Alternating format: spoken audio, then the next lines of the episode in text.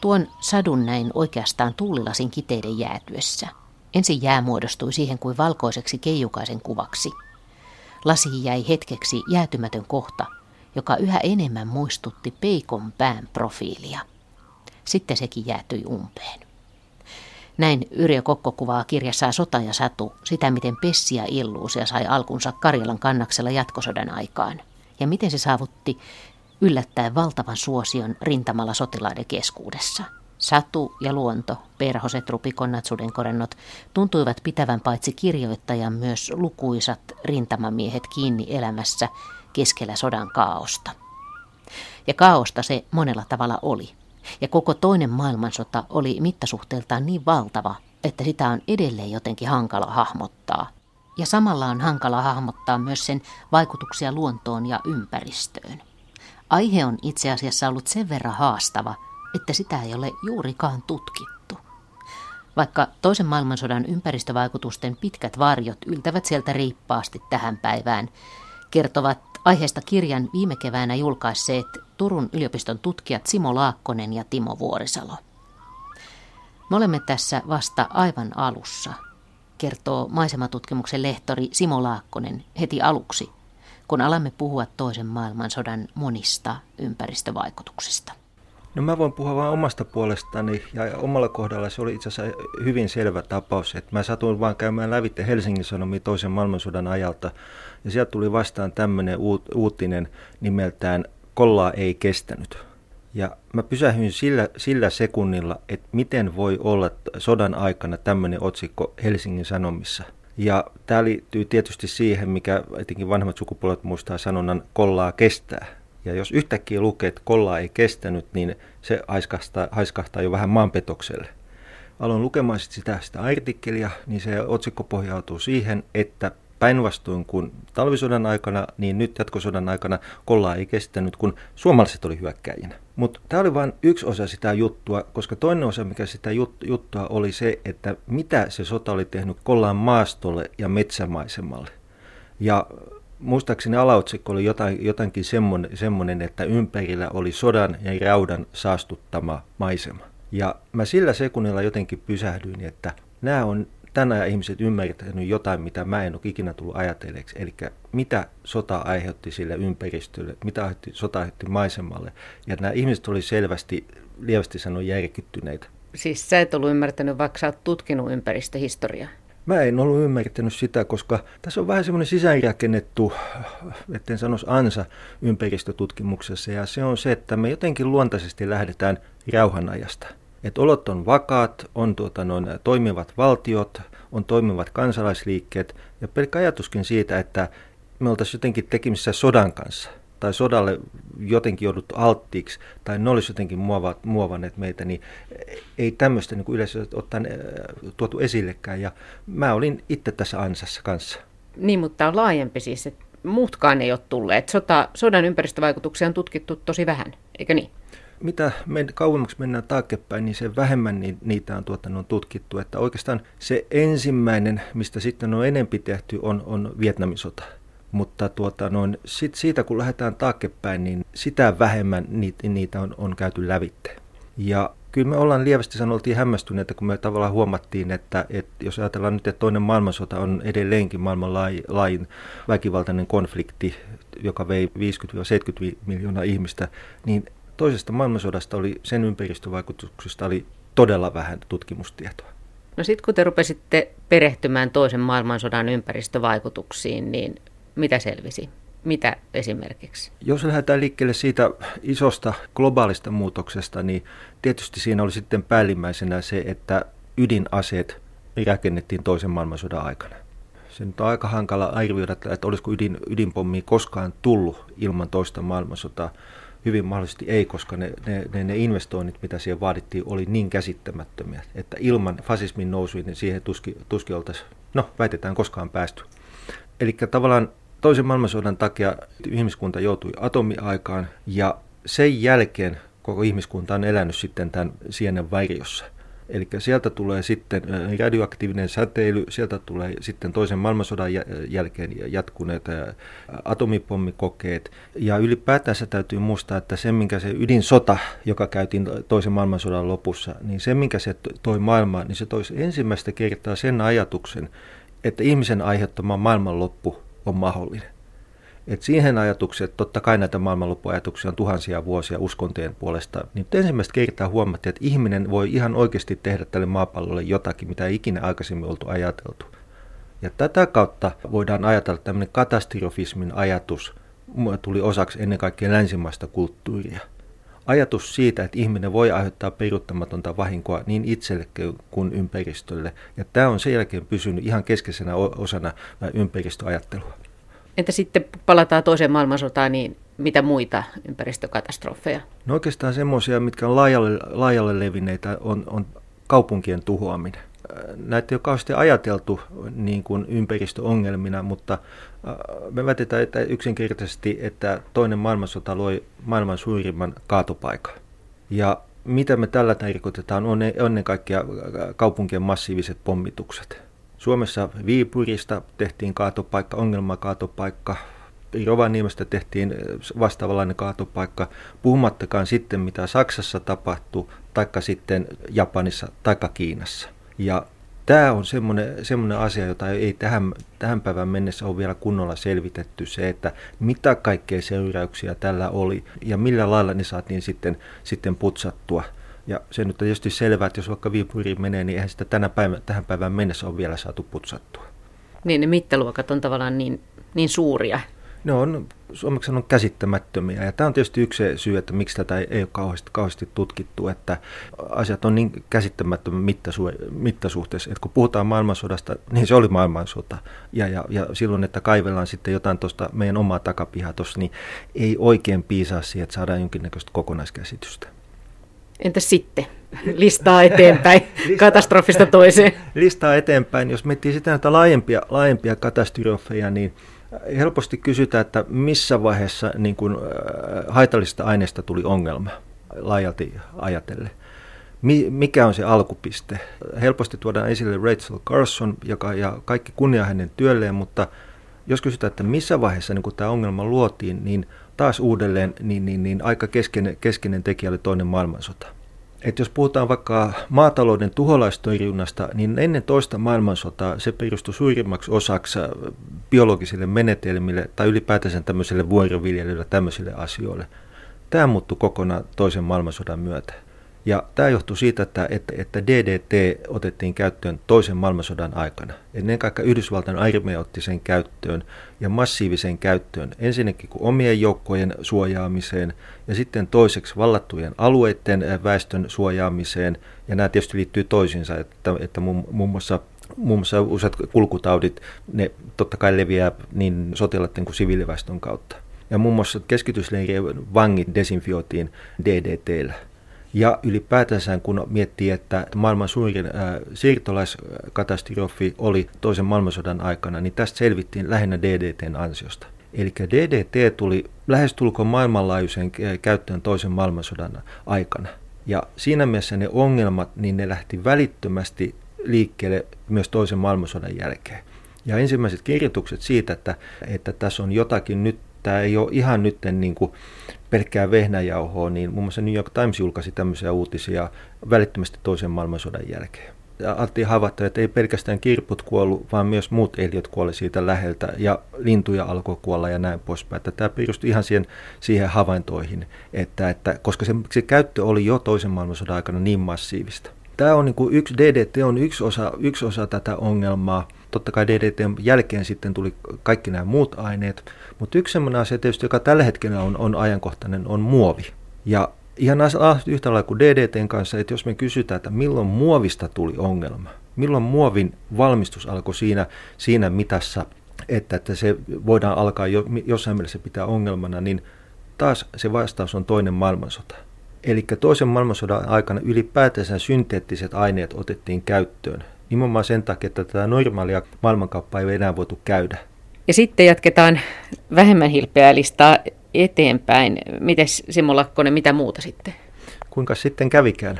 Yksi semmoinen keskeinen asia, mitä pitäisi katsoa huomattavan paljon lähemmin, on se, että, että sota mielletään yleensä tämmöiseksi kollektiiviseksi tuhoamiseksi kollektiivisen asian puolesta.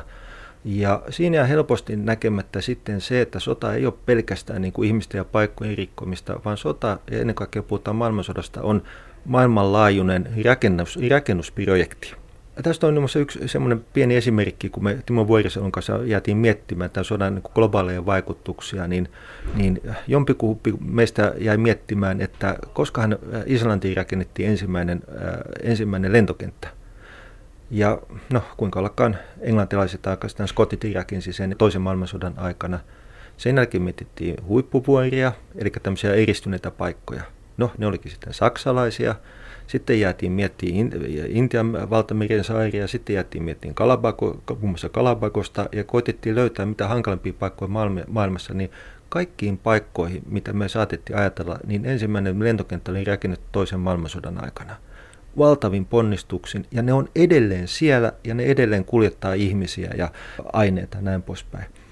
Ja siinä mielessä, kun sitten alkaa miettiä toista maailmansotaa tämmöisenä rakentamisprojektina, että kuinka paljon sinä aikana rakennettiin polkuja, teitä, rautateitä, satamia, lentokenttiä, varastoineen, miehistösuojineen, jossa sitten oli kemikaaleja, bensaa, näin poispäin, ja niin poispäin, niin poispäin.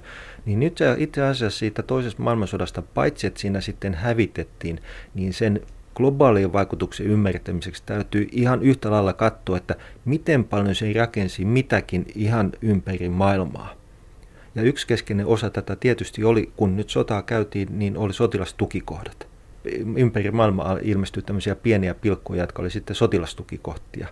Ja jokainen sotilastukikohta on vähän tämmöinen teollinen varasto, riippuen siitä, mihin sitä nyt käytetään. Ja ne on edelleen olemassa siellä, vaikka niitä käytetäkään, niin aika pitkälti siellä on, se on täynnä romurautaa, siellä on, siellä on ne öljyt, mitä siellä nyt on käytettykään edelleen maaperässä ja Tämä on ilman muuta sitten yksi niistä kaikkein pitkäaikaisempia vaikutuksia, mitä toisella maailmansodalla oli.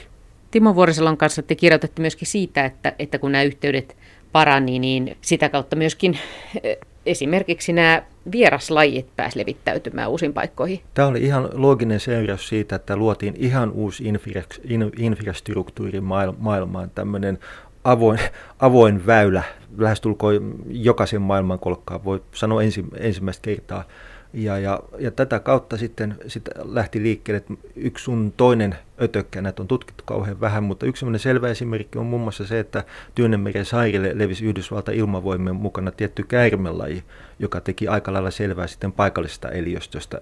Ja se on se kyseinen materia siellä vieläkin. Mutta siis semmoiseen kysymykseen, että onko esimerkiksi toinen maailmansota aiheuttanut lajien kuolemista sukupuuttoon, niin siihen ei välttämättä osata vastata, vai? Mä en ainakaan osaa, sitä vastata. Ja tämä liittyy siihen niin, että edelleenkin, edelleenkin se toisen maailmansodan ympäristöseuraukset, se on niin huonosti tutkittu aihe. Että tämä meidän, tämä, minkä nyt toimitettiin sitten, sitten yhdessä tämä kirja, niin tämä on, niin kuin, tämä on niin kuin ensimmäinen yritys jollain lailla ymmärtää sen toisen maailmansodan ympäristövaikutuksia vähän laajemmassa mitassa. Mutta tämä on, tämä, me ollaan siis koko, koko asiassa vasta aivan alussa. No mutta siitä päästään siihen kysymykseen, että miten tämä kaikki vaikuttaa, vaikutti Suomessa. Minkälaisia on toisen maailmansodan ympäristöongelmat Suomessa?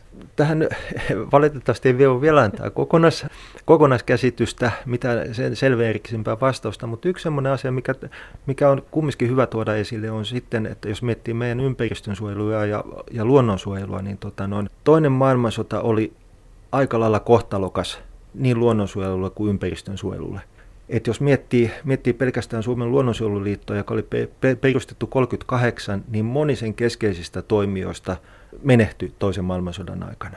Ja jos miettii vaikka sitten näitä keskeisiä saavutuksia, vaikka Suomen, Suomen tuota kansallispuisto ja luonnonpuistoverkosto, joka oli luotu just ennen sotaa, niin puolet näistä menetettiin Neuvostoliitolle. Ja oikeastaan näin päästiin tähän, niin kuin puhutaan niin kuin luonnon jälleenrakentamiseen vasta 50-luvulla ja, ja jos miettii, miettii sitten luonnonpuisto- ja kansallispuistoverkostoa, niin oikeastaan 60-luvulla päästiin jollain lailla sitten siihen tilanteeseen, mikä oli, mikä oli ollut 30-luvun lopussa. Mä ehdin jututtaa Peitsa Mikolaa, joka vähän yli satavuotiaana menehtyi vähän aikaa sitten. Ja hän kertoi just tästä tilanteesta tavallaan, että, että missä sitten piti ikään kuin uudestaan ruveta perustaa tätä, tätä kansallispuistoverkostoa, kun niin suuri osa siitä jäi sinne rajan taakse. Ja täytyy muistaa, että ne olot, olot oli todella hankalat to, toisen maailmans, maailmansodan jälkeen, että, että niissä oloissa se, että kumminkin pystyttiin ja haluttiin lähteä toimimaan, niin, niin sehän on todella kunnioitettava. Tilanne on tällä hetkellä vähän toista kuin oli toisen maailmansodan jälkeen. Mitä muuta voi sanoa tällä hetkellä, että miten muulla tavalla toinen maailmansota vaikutti Suomen ympäristöön? Yksi tekijä, jos nyt miettii sitä, että, että luonnonsuojeluliike on, joka oli just syntynyt ennen toista maailmansotaa, niin sitten oli tietysti ympäristönsuojelutoimi.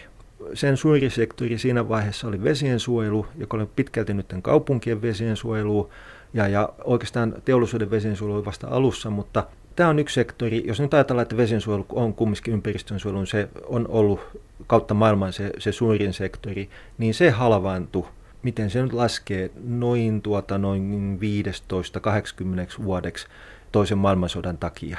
Tiedetäänkö sitä, että, tai siis oliko ihmiset esimerkiksi toisen maailmansodan aikaa huolestuneita näistä ympäristökysymyksistä? Oli. Että jos mennään tähän uutiseen, joka osoitti, että sen ajan toimittajat oli huolestuneita siitä, että millä, mitä sota aiheuttaa, aiheuttaa suomalaiselle luonnolle ja, ja maisemalle, niin tämä oli yllättävän laajalle levinnyt, että niitä valokuvia, kirjeitä, taideteoksia, missä kuvataan sitä, että mitä muun muassa sota teki metsälle, niin niitä on todella paljon. Niitä ei ole kukaan oikein koonnut vielä, mutta niitä on todella paljon, niitä tulee koko ajan vastaan. Ja nämä, nämä, nämä ihmisten reaktiot on, on hämmentyneenä, että kuinka näin voidaan tehdä miten näin niin kuin luonnolle voidaan tehdä? Tämä on aivan käsittämätöntä ja järjen vastasta. Että sanotaan, että ihmiset niin kuin hiljeni sen jäljen äärissä, mitä, mitä nykyaikainen sotakone saa ai- aikaiseksi. Tavallaan sen, että, että miten se pyyhkii, miten, miten luonnon pois, miten se räjäyttää sen palasiksi. Niin tämmöinen niin kuin hiljaisuus sen edessä, että, koska tämä oli niin kuin ennen näkemätöntä. Sillä on tietty järkytys, niin, niin, niin se, se huokuu niistä kuvauksista. Miten Simo Laakkonen, voiko sitten ajatella, vai onko se ihan hölmö kysymys, että, että voiko jotkut lajit hyötyä myöskin sodasta? Voiko toisesta maailmansodasta olla ollut joillekin lajeille hyötyä tai jollekin elinympäristöille? Ei niin paha, että olisi jotain hyvää ja, ja tämä tuota, no, liittyy myös toiseen maailmansotaan. Et jos nyt siitä jonkun esimerkin koittaa löytää, niin tuota, noin, Sanotaan vaikka semmoinen, semmoinen niin, että kun suomalaiset joukot jatkosodassa meni Itä-Karjalaan, niin hän löysi sieltä itse asiassa tämän kalevalaisen Salomaan, joka oli, oli täynnä susia, kairihuja, ahmoja, ja sieltä löytyi hirviä, ja sieltä löytyi muun muassa metsäpeuria. Ja se, että ylipäätänsä tämä löytyi, oli tietysti sodan seurausta, ja suomalaisillehan tämä oli niin kuin aivan jotain, jotain uutta ja ihmeellistä, koska täytyy muistaa, että siinä vaiheessa niin, niin lähestulkoon kaikki suuret pedot oli Suomessa ammuttu likimäen sukupuuttoa. Ja täytyy muistaa, että, että hirvi oli todella hirvinainen, että sen, se oli suurimman osa sodan välisestä ajasta, niin, niin, niin sen metsästys oli kielletty. Ja metsäpeura niin se oli ammuttu, ammuttu 150, 150 vuotta aikaisemmin sukuputtoon Suomesta. Et kun sinne mentiin, niin sieltä löytyi tämä uusi ihmeellinen suomalais, suomalais karjalainen äh, saloma, kalevalainen äh, luonto. Mitä sille sitten tapahtui sota-aikana, niin sitten tuli taas nämä sodan realiteetit, eli kylmä ja nälkä. Ja kun ei se joukkojen huolto muuten sitten oikein tahtonut toimia, niin sitten lähdettiin ampumaan. Ja mun oma isä, isä oli jatkosodassa, oli Rukajärven suunnassa, niin, niin kyllä isäukkokin muisti, että ensimmäisenä sotatalvina, niin kyllä siellä oli siellä metsoa puussa ja, ja, ja hirveän maassa kaikkea ammutti, että saatiin syötävää ja ei toisena sotatalvina niin sitä sitten enää löytynytkään. Ja itä on yksi harvoja paikkoja, todennäköisesti koko maailmassa, jossa metsästyksen seurauksia on tutkittu. Ja sen tutkimuksen tulokset on aika selviä, että, että, että tämän, tämän metsästyksen seuraukset oli, se metsästys oli säälimätöntä. Että kun sinne mentiin, niin siellä oli vaikka mitä, ja kun sieltä lähdettiin pois, niin se oli ammuttu tyhjiin ne, ne mettät, mitä siellä oli. Mutta tämän vastapainona ilmeisesti, tämä on pelkkä hypoteesi, vaikuttaa siltä, että kun puoli miljoonaa ampumataitoista ihmistä oli keskitetty sitten itään ampumaan toisia, niin loppusuomi muussa Suomessa, niin itse asiassa metsästyspaine helpotti. Ja siitä on, voi sanoa, suht selviä merkkejä, että, että muun muassa tuota, noin hyljekannat ja kotkakannat elpyi toisen maailmansodan aikana. Ja me ollaan vähän semmoista tuota, noin mietitty, että oisko itse asiassa merikotkakaan selvinnyt Suomessa ilman sitä kannan lisäystä, joka tapahtui toisen maailmansodan aikana. Tätä on aika lailla mahdoton todistaa, mutta me vähän veikataan, että, että merikotka oli Suomesta kuollut sukupuuttoon ilman sitä kannan lie, pienosta nousua, joka tapahtui toisen maailmansodan aikana, nimenomaan sen takia, että se, se metsästyspaine helpotti. Se on helppo ymmärtää kuka tahansa siinä tilanteessa, jos on valtava nälkä ja sodan kauhuin keskellä, niin sitä varmasti kaikkea ampuu, mitä kiinni saa ja mitä saadaan syötäväksi, eikä ihmiset ole välttämättä sitä ymmärtäneetkään, että, että tässä ikään kuin eläimet tätä myötä sitten vähenee. Itse asiassa se ymmärritti oikein hyvin. Ja mikä täytyy sanoa niin kuin suomalaisen sotilashallinnon kunniaksi on se, että suomalainen sotilashallinto, kun siellä ymmärrettiin, että minkälainen luontoparatiisi Itä-Karjala oli, niin sotilashallintohan ryhtyi aivan välittömästi suojelutoimenpiteisiin. Eli Itä-Karjalan lajisto lähes tulkoon kokonaan rauhoitettiin sodan oloissa.